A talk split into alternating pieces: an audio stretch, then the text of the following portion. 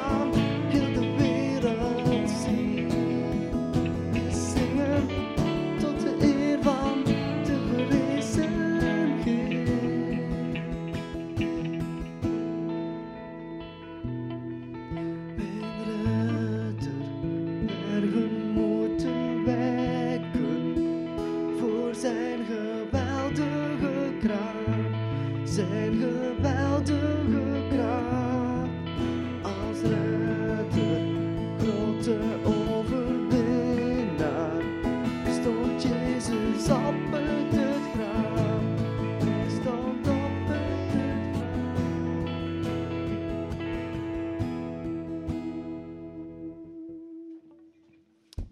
u wel, Vader, voor deze dag, voor deze mooie dag dat we hier samen kunnen zijn.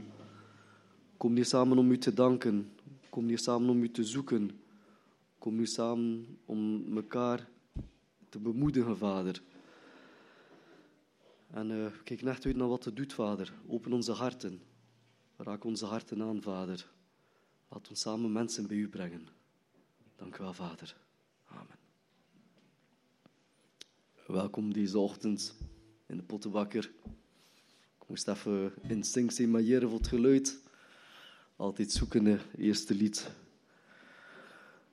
Er zijn heel wat mensen in vakantie, in verlof. Ik heb ook de helft van mijn muziekgroep kwijt, omwille van de vakantie. Ik zie ook nieuwe mensen. Welkom Bavo, welkom Robert, onze spreker, Rode. Wat gezichten. Fijn om hier samen te zijn. We gaan drie liederen nemen samen. Daarna gaan we de kinderen uh, naar voren roepen en kunnen we luisteren naar Robert. Um, ik zie de grote koning. We kunnen samen recht staan.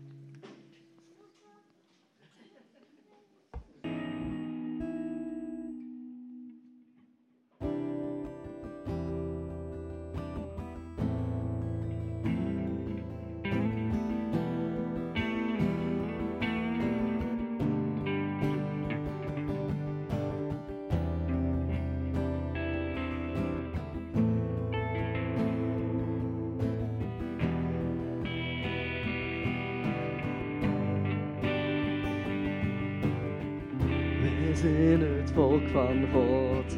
Wij zijn als vreemdelingen hier met elkaar. Een leven lang te gast, er ligt een hemels vaderland voor ons klaar. Houd vol,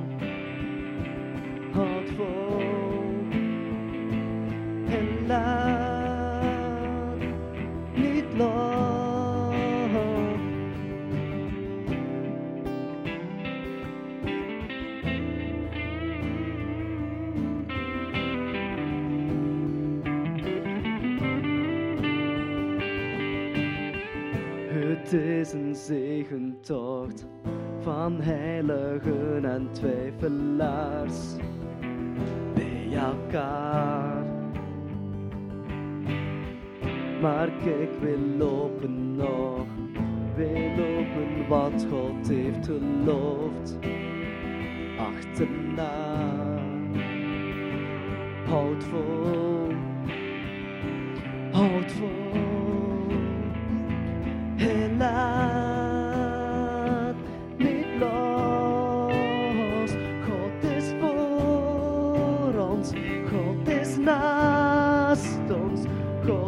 God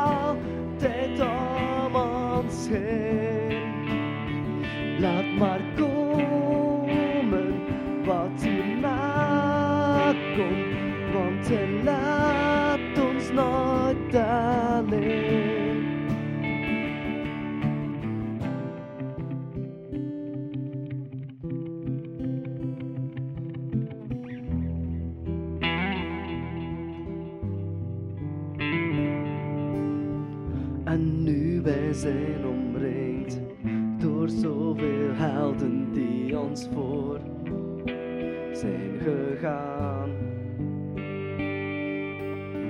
Nu geven wij niet op, het zijn de schouders waarop wij mogen staan.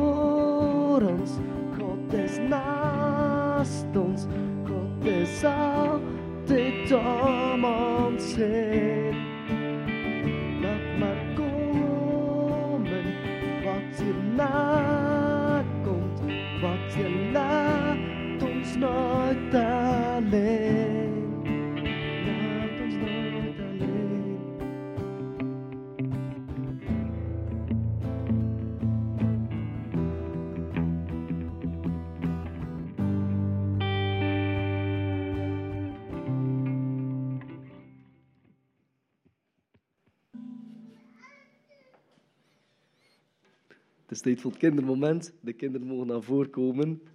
Allemaal. We hebben twee liedjes. Eh, ik volg de Heer. En daarna kom laat ons zingen vandaag. Ehm, ik volg de Heer, dus... ehm normaal gezien had Holly het kindermoment en zij ging iets voorbereiden, maar Holly is in Engeland. Dus, eh, dus heb ik gedacht, weet je wat? Jullie gaan gewoon mee nazingen. Dus ik volg de Heer. Jullie kent het liedje. En dan ik volg de Heer. En het is dan nog een kleine erbij ook. Ja, goed. Ehm, het is goed dat Geert er bent, dus jij kan eh, meezingen met de kinderen. Ehm, ik volg de Heer. Jullie gaan antwoorden.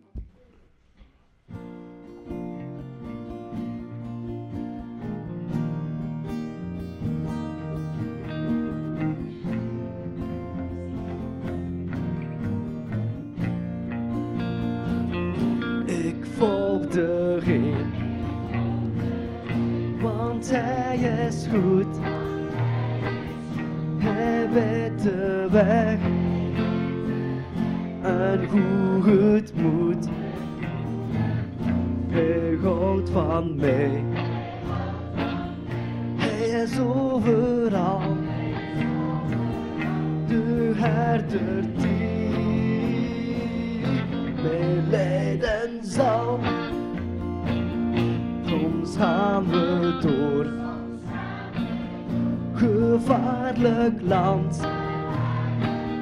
Dan loopt hij voor en in zijn hand houdt hij de staf en neemt ons mee. Het is soms zwaar, maar toch oké. Een leeuw die een beer die bromt. De herder kijkt wat overkomt. Is als een muur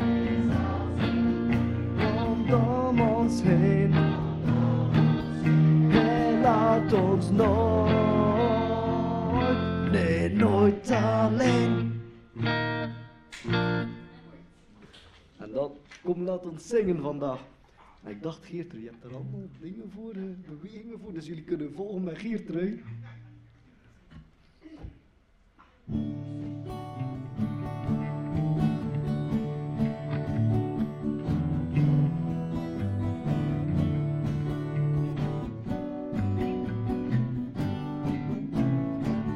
Laat ons zingen, kom, laat ons zingen vandaag. Zingen vandaag, zingen tot de eer van God. Kom, laat ons zingen vandaag, zingen vandaag, zingen tot de eer van God. Kom, laat ons klappen vandaag, klappen vandaag, klappen tot de eer van God. Kom, laat ons klappen vandaag, klappen vandaag, klappen tot de eer van. Kom, laat ons dansen vandaag, dansen vandaag, dansen tot de eer van God. Kom, laat ons dansen vandaag, dansen vandaag, dansen tot de eer van God. Kom, laat ons prijzen vandaag, prijzen vandaag, prijzen tot de eer van God.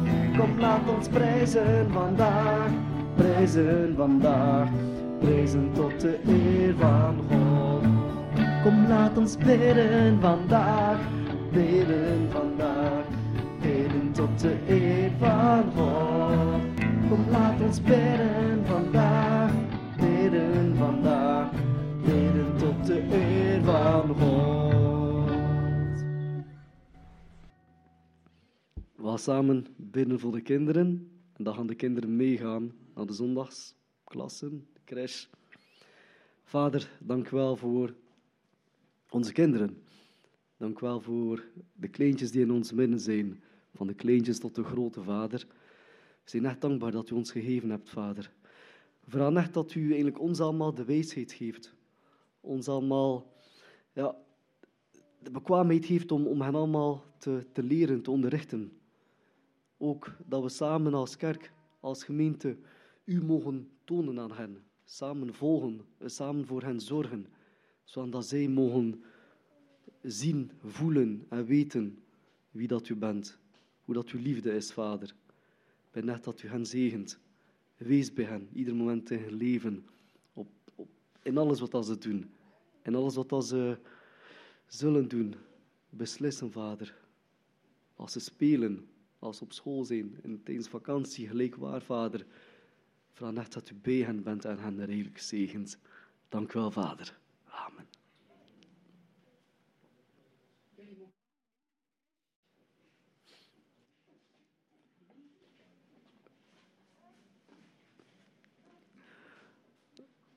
We gaan uh, Robert uitnodigen. Robert zal zich kort nog een keer voorstellen voor de mensen die hem nog niet kennen. Ja. Na de preek gaan we, ga ik dan Bavo uitnodigen. Je wil iets vertellen, dus ik ga je even tijd geven. Robert. Goedemorgen iedereen. Fijn om hier te mogen zijn in uw midden. Het is heel, heel lang geleden dat ik hier nog een keer mocht zijn. Zo lang dat zelfs dit nieuwe gebouw er nog niet stond. Dus dat is lang geleden. Um, misschien vraagt u zich af wie hebben ze hier nu vanmorgen binnengegooid om het woord van God te verkondigen. Daarom wil ik me graag even voorstellen. Uh, Danny achteraan in de kerk, die kent mij goed. Die heeft ervoor gezorgd dat ik hier sta vanmorgen. Um, ik ben Robert, een echte West-Vlaming. Uh, getrouwd met Kathleen, ook een West-Vlaamse. Uh, ik heb uh, gestudeerd in Heverlee. Toen nog de Bijbelschool in Heverlee. Samen met André Meinema en Naomi de Heger.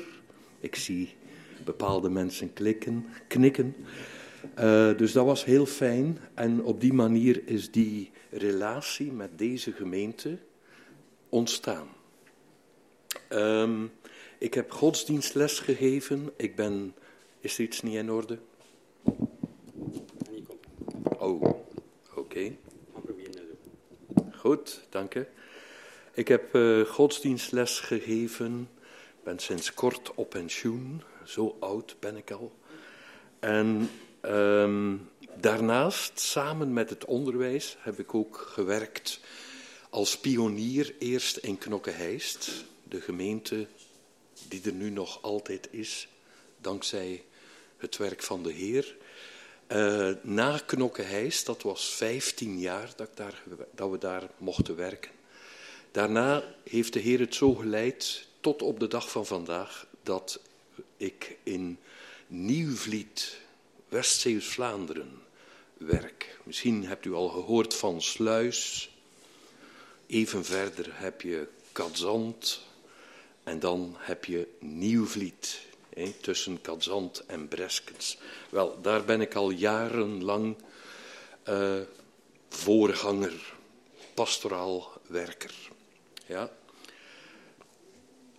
Dit als korte inleiding over wie hier voor u staat. Ik wil vanmorgen heel graag met u nadenken over een drietal verhalen van de Heer Jezus. En we lezen die verhalen in Matthäus hoofdstuk 13. En ik lees u voor uit de herziene statenvertaling. Matthäus hoofdstuk 13. Als het goed is, verschijnt die tekst op via de beamer. Uh, we lezen vanaf vers 24. Een andere gelijkenis hield hij hun voor. Dat is Jezus. Hè? En Jezus zei: Het koninkrijk der hemelen is gelijk aan iemand die goed zaad zaaide in zijn akker. Maar toen de mensen sliepen, kwam zijn vijand en zaaide onkruid tussen de tarwe. en hing weg. Toen het gewas opkwam en vrucht voortbracht, kwam ook het onkruid tevoorschijn. De slaven van de heer des huizes gingen naar hem toe en zeiden: Heer, hebt u niet goed zaad in uw akker gezaaid? Waar komt dan dit onkruid vandaan? Hij zei tegen hen: Een vijandig mens heeft dat gedaan. De slaven zeiden tegen hem: Wilt u dan dat wij erheen gaan en het verzamelen? Maar hij zei: Nee, opdat u bij het verzamelen van het onkruid niet misschien tegelijk ook de tarwe zelf uittrekt. Laat ze allebei samen tot de oogst opgroeien. En in de oogsttijd zal ik tegen de maaiers zeggen: Verzamel eerst het onkruid en bind het in bossen om het te verbranden. Maar breng de tarwe bijeen in mijn schuur. En we gaan verder. Een andere gelijkenis hield hij hun voor. Hij zei: Het koninkrijk der hemelen is gelijk aan een mosterdzaad dat iemand nam en in zijn akker zaaide. Dat is wel het kleinste van al de zaden, maar als het opgegroeid is, is het het grootste van de tuingewassen en het wordt een boom, zodat de vogels in de lucht een nest kunnen komen maken in zijn takken. Een andere gelijkenis sprak hij tot hen. Het koninkrijk der hemelen is gelijk aan zuurdeeg, dat een vrouw nam en in drie maten meel deed, totdat het helemaal doorzuurd was. Al deze dingen sprak Jezus tot de menigte, door gelijkenissen. En zonder gelijkenis sprak hij tot hen niet, opdat vervuld zou worden wat gesproken is door de profeet, toen hij zei, ik zal mijn mond open doen met gelijkenis. Ik zal over dingen spreken die verborgen waren vanaf de grondlegging van de wereld. Tot zover de lezing uit Gods heilig woord. Lieve mensen, ik weet niet of u het al een keer hebt meegemaakt, maar ik hoor vaak in gesprekken met mensen over God of over het geloof of over het evangelie, hoor ik mensen soms uitroepen of zuchten, waarom doet God er toch niks aan? Waarom doet God niets aan al die ellende in deze wereld? Aan al het kwaad dat zich elke dag opnieuw aan ons opdringt en presenteert. Aan al die problemen die we maar als wereld niet opgelost krijgen. En heel vaak merk ik ook als mensen zoiets zeggen, dat is, dan is dat voor hen een argument om dan maar definitief af te rekenen met God. Om definitief af te rekenen met het geloof. Om definitief af te rekenen met de kerk. Als God bestaat, zeggen ze, dan moet hij er toch zijn als een God die al onze problemen oplost. En zo niet, dan bestaat hij voor mij niet. Of als hij wel bestaat, dan wil ik met zo'n God, die al die moeite en al dat lijden in deze wereld toelaat, wil ik met zo'n God niks te maken hebben. En lieve mensen, voor gelovigen zoals u en ik, mensen die proberen, al vallend en opstaan, de Heer Jezus na te volgen in het leven van elke dag, is deze gedachte dat God er schijnbaar niets aan doet, een gegeven dat heel vaak twijfel kan zaaien in ons hart, onrust kan zaaien in ons hart, aanvechting ook kan veroorzaken.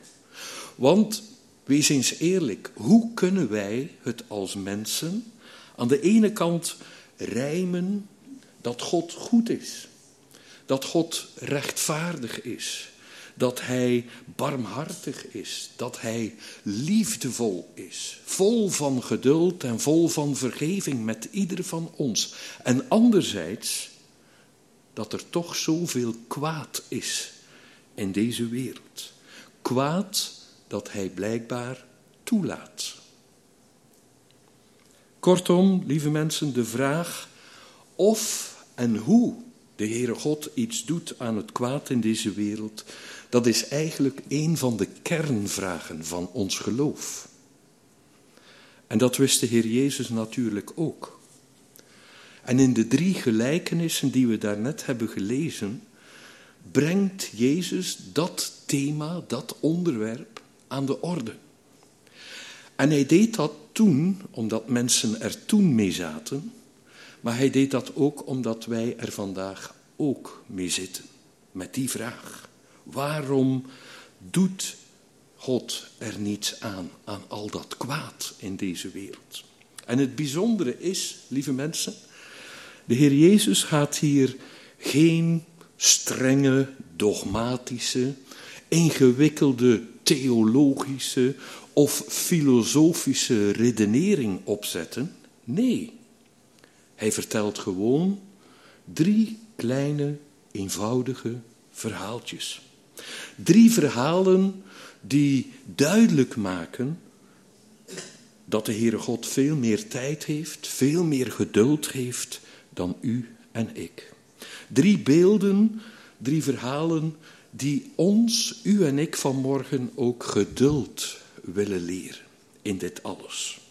Laten we daarom vanmorgen maar een keer goed kijken naar wat Jezus hierover te zeggen heeft. Maar eerst de vraag nog: wat was eigenlijk de aanleiding voor de verhalen, die drie verhalen die de Heer Jezus hier vertelt? Toen en hier vanmorgen ook voor ons. Wel, de aanleiding, de aanleiding was eerst en vooral het grote verlangen van Jezus om zijn leerlingen en de mensen eromheen en ook ons hier 2000 jaar later in Kortrijk te onderwijzen, te leren over het koninkrijk van God.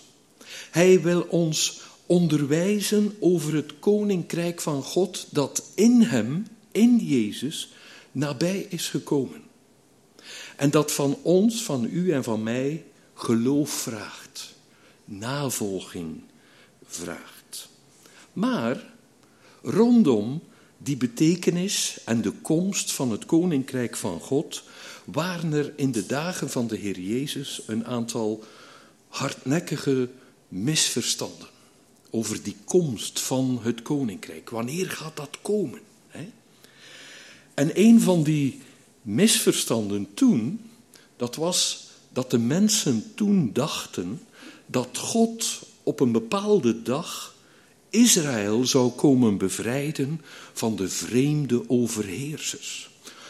Om zo de glorietijd van koning Salomo, van koning David te herstellen. Dat was de verwachting. De verwachting dat de Heere God in de geschiedenis van zijn volk zou ingrijpen om al het kwaad dat zijn volk werd aangedaan met één beslissende ingreep te niet te doen.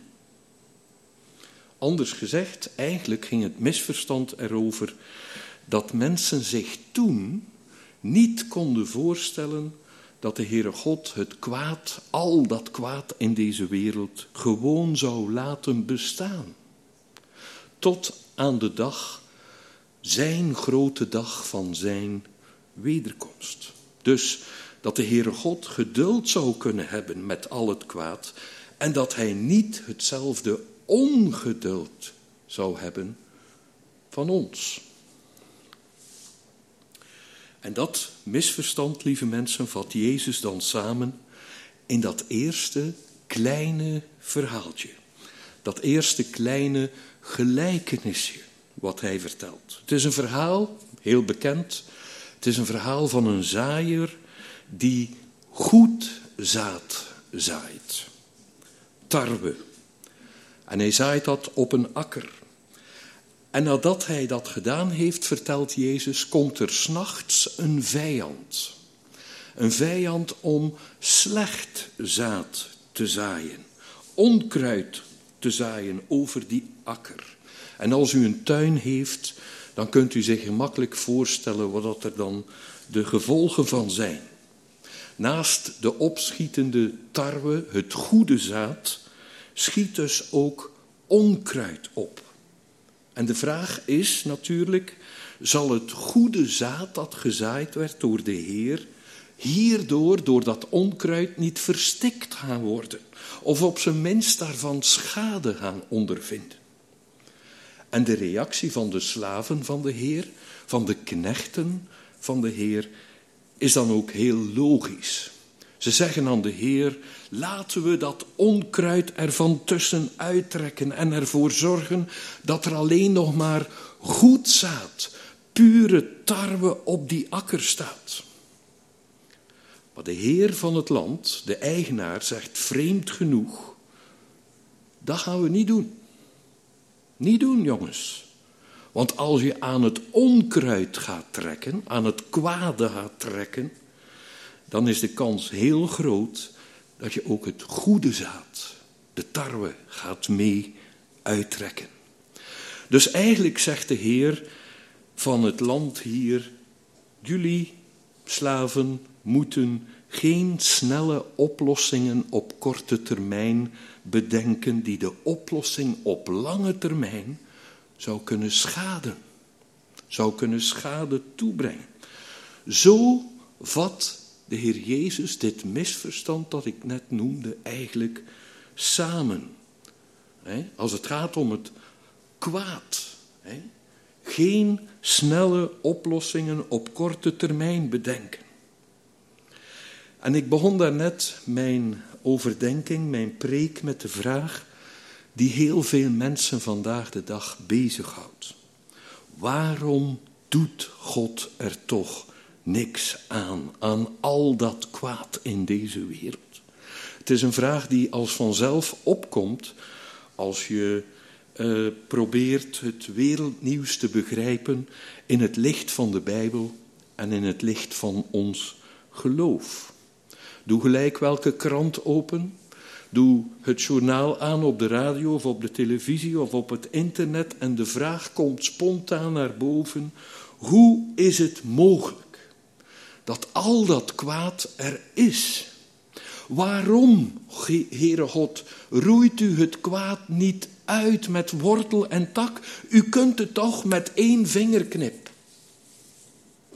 En het komt al helemaal dichterbij, lieve mensen, als dat kwaad, dat onkruid ook je eigen leven treft. In ziekte, dood, een gebroken of misgelopen relatie. Problemen op je werk, problemen met je kinderen. Noem het allemaal maar op. Ik denk als we iedereen de kans geven om zijn onkruid te noemen in zijn of haar leven, dan zijn we heel de dag bezig. Maar juist in zulke situaties heb je de neiging, ik toch, om het uit te roepen, te schreeuwen naar God. Heere God, neem dit alstublieft van mij weg. Los het op. Trek dat onkruid eruit. En doe het alstublieft vandaag. En niet morgen. Maar hier, lieve mensen, leert Jezus ons iets helemaal anders. Want de essentie van deze eerste gelijkenis is: laat zowel het goede zaad als het slechte zaad samen opgroeien tot aan de oogst. En lieve mensen, dat lijkt op het eerste gezicht een beetje een vreemd en vooral erg passief antwoord van de Heer. Maar dat is maar schijn. En dat het maar schijn is, blijkt juist uit dat woordje oogst in vers 30. Ja, kijkt u het straks maar een keer na. Het woordje oogst, daar zit een geweldige belofte in, lieve mensen. In dat woordje oogst schuilt de belofte dat de tarwe, het goede zaad, misschien wel door het onkruid verdrukt kan worden, maar zeker niet verstikt of vernietigd. Met andere woorden, de Heer van de oogst, hij is de Heer van de oogst, maakt hier duidelijk dat de situatie, wat hem betreft, absoluut onder controle is. Goed zaad, onkruid, maak je geen zorgen. Alles heb ik in mijn handen. Er lijkt zich misschien wel een ramp te gaan voltrekken. En de tegenstander, die vijand uit de schriftlezing, die wrijft zich al gretig in de handen. Maar de boer zegt tegen zijn slaven: rustig maar. Ik weet heel zeker dat dit uiteindelijk niet ten koste zal gaan van de oogst. En vanuit dat vertrouwen kan hij zeggen: laat het goede zaad maar opgroeien samen met het onkruid, tot aan de dag van de oogst. En lieve mensen, dit, dit alleen al mag ons al geweldig veel troost en perspectief bieden. De Heer spreekt over de oogst. Die komt er, hoe dan ook. Met andere woorden, het komt met het koninkrijk van God. Hoe dan ook, goed. Maar aan die belofte van de oogst is er ook nog iets anders verbonden. Er, er komt immers ook een dag, zegt de Heer van het land in deze eerste gelijkenis, dat ik al het onkruid, al het slechte zaad zal aanpakken. En op die dag van de oogst, die grote dag van de oogst, zal eerst het onkruid worden gewied en het zal worden samengebonden. En daarna, als het allemaal verzameld is, zal dat onkruid, dat slechte zaad, zal worden verbrand.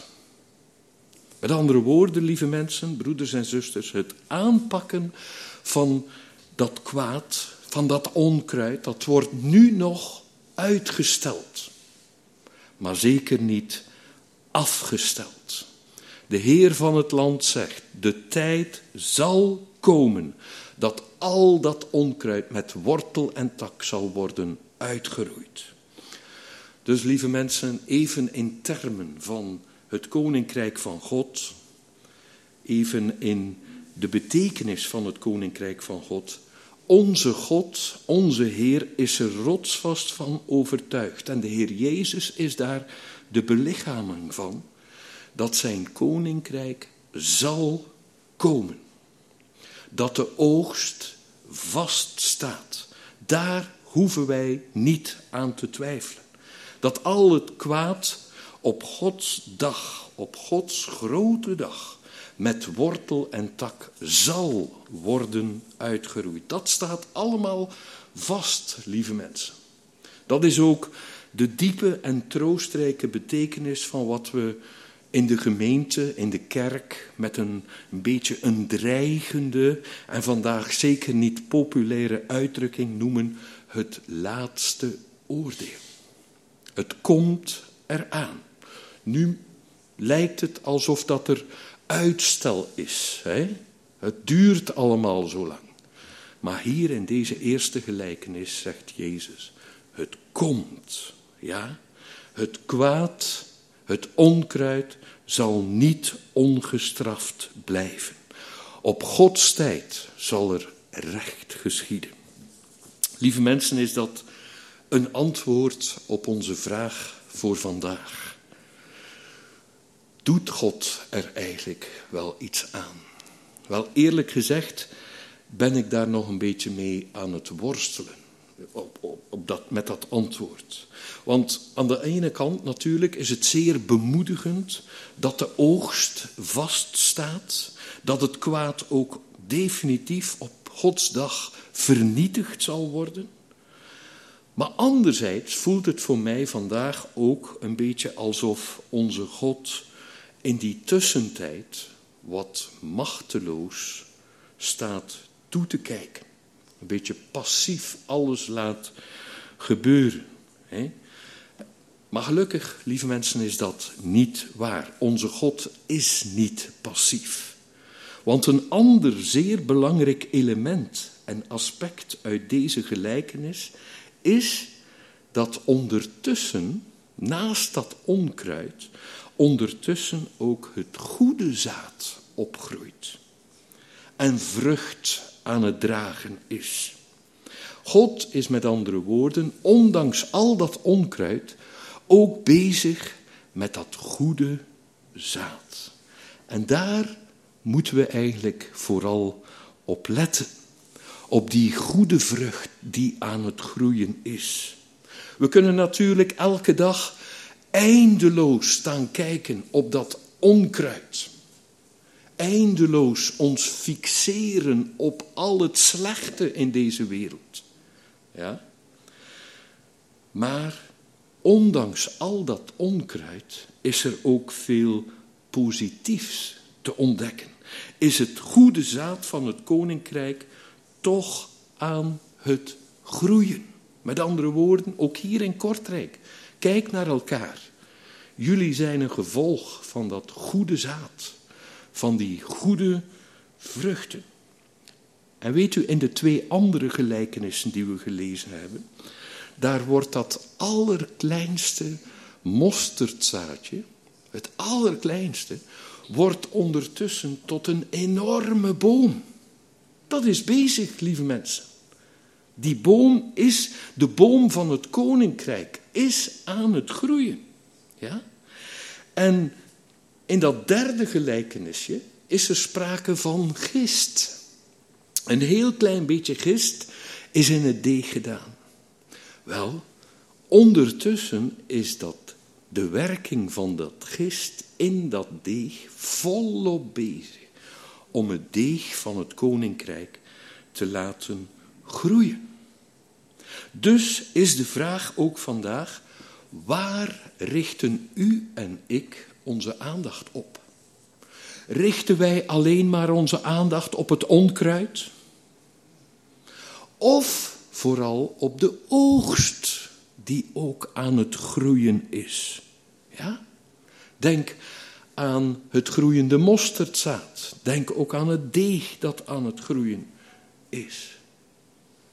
De Heer Jezus leert ons in deze drie gelijkenissen dus om niet alleen maar angstig te kijken naar de gevaren, naar de bedreigingen van het onkruid, maar hij leert ons vooral ook om vol blijdschap, vol vertrouwen ons te richten op die oogst, op de mosterdplant, op de gist, op het koninkrijk dat ondanks het vele onkruid wereldwijd volop aan het groeien is. Laten we daar onze focus op leggen. En lieve mensen, gemeente hier in Kortrijk, dat brengt ons tenslotte bij de laatste vraag. Wat moeten wij hier nu mee? Vandaag met dit laatste of met dit woord van Jezus. Het eerste wat we hiermee moeten, dat heb ik al een paar keer gezegd, dat is geduld oefenen. Geloven, christen zijn, is een kwestie van geduld. In heel veel opzichten. Maar als we dan toch geduld moeten leren, moeten oefenen, dan helpt het enorm als je weet dat je dat in de juiste context doet, dat je dat in het, in het juiste kader doet. Wel, ik geloof, de Heer Jezus heeft ons vanmorgen in zijn woorden het juiste kader om geduld te leren. Hij leert ons dat de Heere God geduld heeft tot het einde. En als de Heere God geduld heeft tot het einde, zouden wij ons daar ook niet in moeten oefenen. Het tweede is dat we hier kunnen leren, lieve mensen, over die gelijkenis van het goede zaad en het onkruid. Dat is, laten we voorzichtig zijn met ons verlangen en met ons streven naar een wereld zonder kwaad. Laten we daar voorzichtig mee zijn. Onze grote wereld, maar ook onze eigen persoonlijke wereld. En opgelet, lieve mensen, de Heer Jezus roept ons hier niet op om maar apathisch af te wachten, om niets te doen. Integendeel, denk aan al de teksten waar de Heer Jezus zegt: bekeer u, richt je op het koninkrijk, zoek eerst het koninkrijk. Dat is de hoofdlijn in alles, lieve mensen. Maar Jezus moedigt ons hier niet aan om te streven naar een perfecte wereld. Of naar een perfecte kerk hier en nu. Blijkbaar moeten we er gewoon rekening mee houden dat in al de verbanden waarin wij leven, of het nu in de maatschappij is, of in ons gezin, in onze kerk, in onze gemeente, onze vriendenkring, op ons werk, noem het allemaal maar op, dat er altijd weer onkruid aanwezig is of uitgestrooid wordt. En dat wij, u en ik, dat niet zomaar wegkrijgen. En dat de Heere God dat ook niet doet of wil. Met andere woorden, sommige dingen in ons leven moeten we maar gewoon laten rusten en overgeven in de handen van onze God. En hij zal er, dat belooft deze eerste gelijkenis ook, hij zal er op zijn tijd, zijn dag, een oordeel over vellen. Sommige toestanden in ons leven moeten we dus gewoon loslaten en overgeven in de handen van onze Heer. En dan tenslotte nog dit. Ons christelijk geloof, dat is, hoe je het ook draait of keert, een eschatologisch geloof. En ik weet dat is een duur woord en ik gebruik dat graag om een beetje indruk te maken op u. Maar eschatologie, dat betekent heel eenvoudig de leer van de laatste dingen. De leer van de toekomst. Ons christelijk geloof is een eschatologisch geloof. En ik bedoel daarmee, veel van wat wij nu vandaag geloven, zal pas in Gods grote toekomst volledig realiteit worden. Volledig aan het licht komen.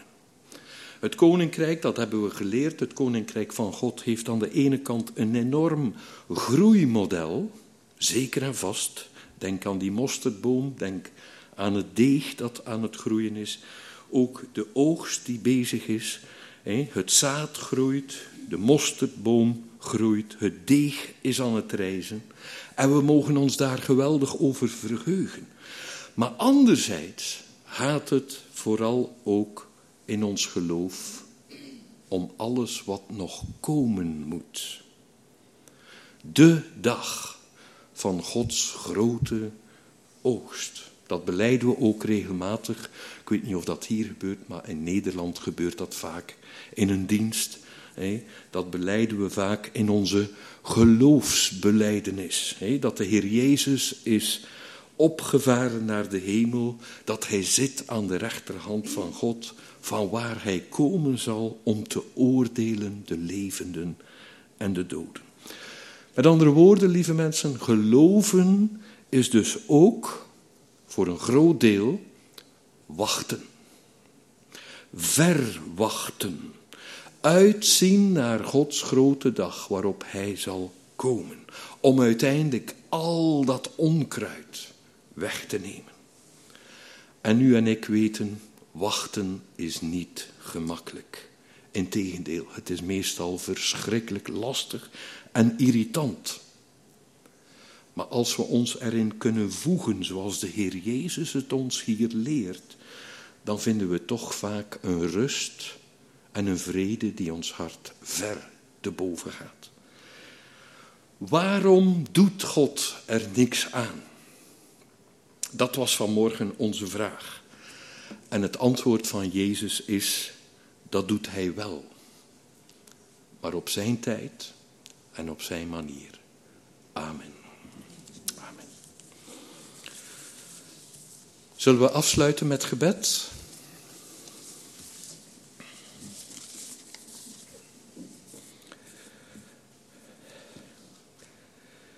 Heere God, trouwe Vader, we danken u dat uw koninkrijk komt. Dat het ooit in alle volheid zal doorbreken op uw grote dag. We danken u dat het koninkrijk vandaag al aan het groeien is. Wereldwijd, maar ook hier in uw gemeente in Kortrijk. Dank u wel voor dat vertrouwen dat u voedt vanuit uw woord. Dat het hoe dan ook in uw grote toekomst goed zal komen. Maar u weet ook, Vader, dat het ons mensen hier heel veel geduld kost om uit te zien naar wat u gaat geven. Heel vaak worstelen we met hoe het in het hier en het nu gaat. En daarom bidden we u, help ons Heer om de lessen die u ons vanmorgen hebt geleerd, om die ter harte te nemen. En om ze ook in een goede balans een plek te geven in ons leven. U vraagt ons zeker niet om apathisch af te wachten, maar ook niet om gestrest te streven naar uw perfecte koninkrijk hier en nu. Vader, leer ons om in dat spanningsveld te leven, maar vooral ook leer ons in, het spannings, in dat spanningsveld met u te leven. Dat we goede vruchten zullen dragen in alle omstandigheden. Vruchten voor u, voor onszelf, voor onze gemeente en ook voor deze wereld. We, we bidden zo ook voor uw gemeente hier in Kortrijk. We danken u dat we mogen geloven dat deze gemeente een teken van uw koninkrijk is.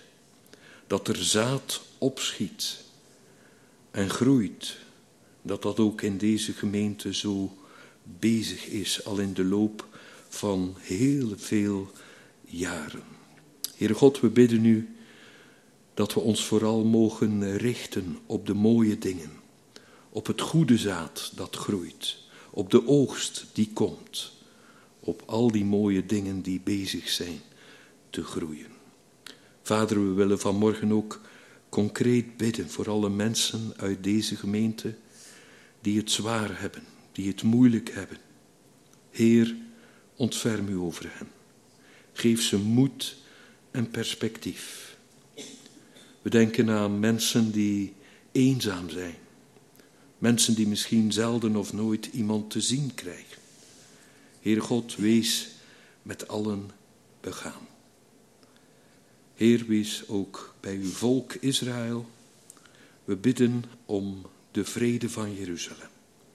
Bewaar en bescherm uw volk en geef hen uw vrede.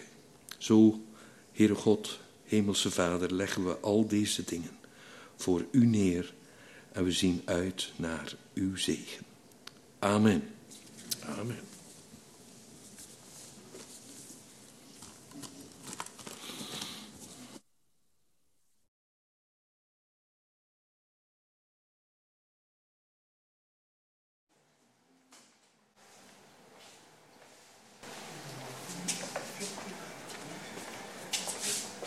Uh, goedemorgen iedereen.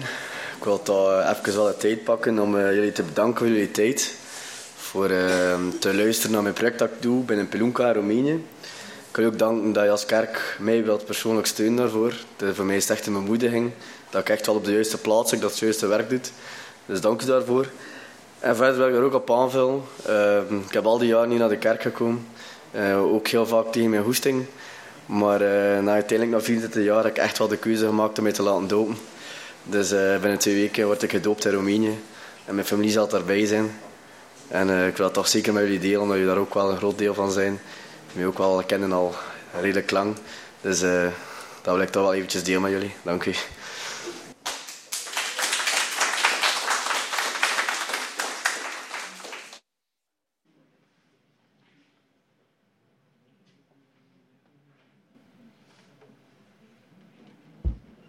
Dank u wel, Bavo.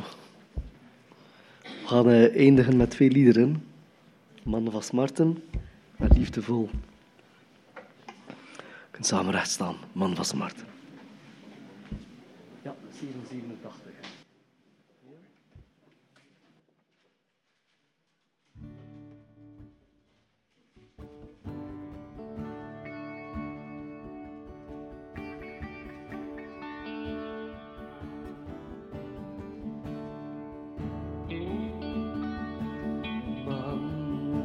ons maar.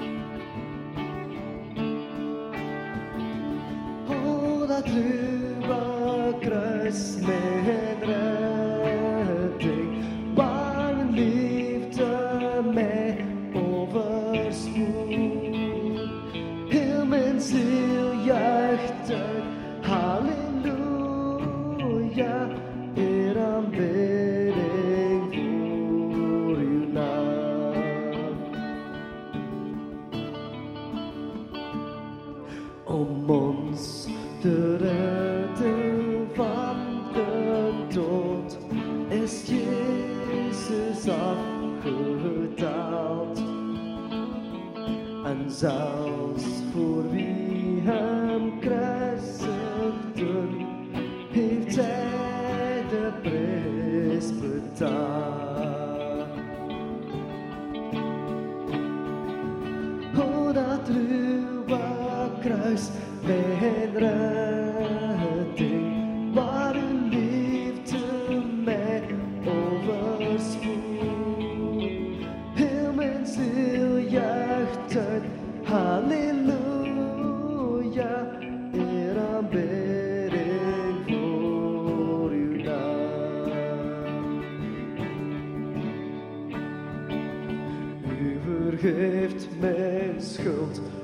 mijn zonden af door het kostbaar bloed dat mijn Jezus gaf.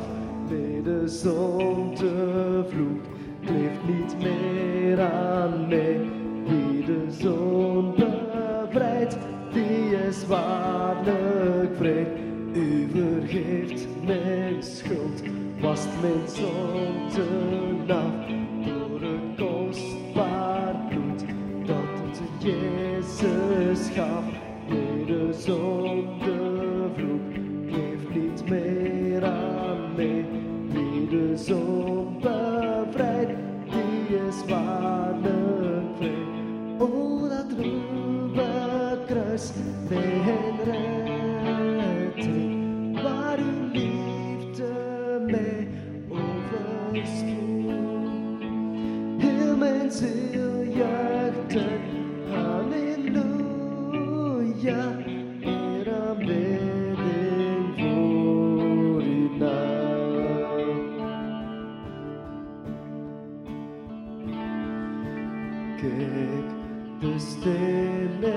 weggedaan en kijk, het graf is leeg. Halleluja, prijs zijn naam, Gods Zoon is opgestaan.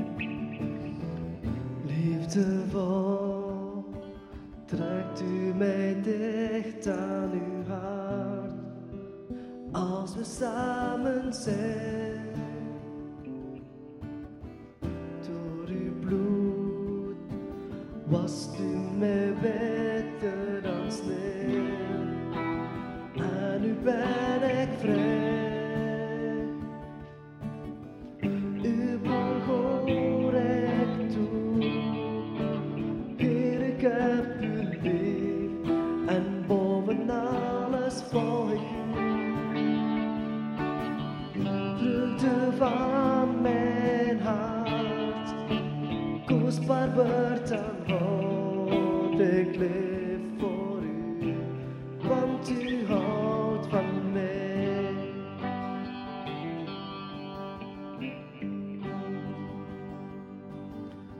Neem mijn hart, maak het een deel van uzelf. Laat ons samen zijn. Angst verdwijnt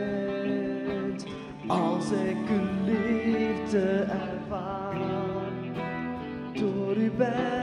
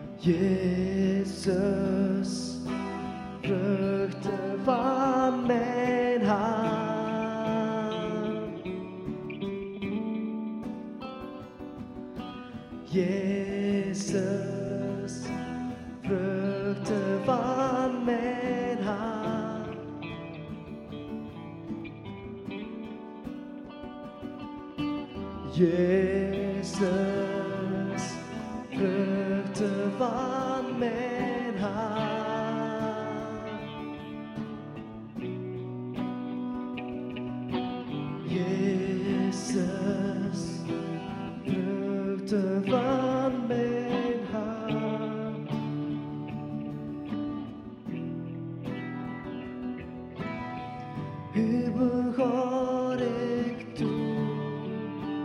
Ik u lief en boven alles volg ik u.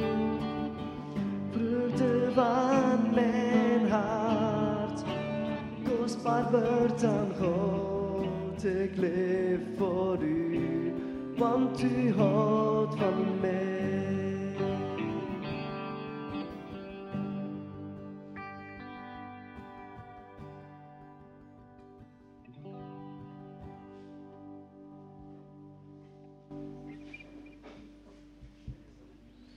Vader, dank u voor deze tijd die we samen hebben gehad. Dank u wel dat we samen mochten danken. Dat we u samen mochten zoeken. Dat we samen mochten uw woord ontvangen. Dat we samen mochten bemoedigd worden, Vader. We zijn u dankbaar, Vader. En we hebben echt het verlangen om verder te gaan met u. Iedere dag weer opnieuw, Vader. Dat we samen wandelen, samen met u wandelen. Dat u ons leidt, dat u ons gebruikt. Dat we elkaar mogen echt blijven steunen. Elkaar mogen bij God brengen, bij u brengen. Anderen bij u mogen brengen. Dank u wel, Vader. Dank u wel, Vader, voor alles wat u doet, Vader. Amen. Goeie zondag nog.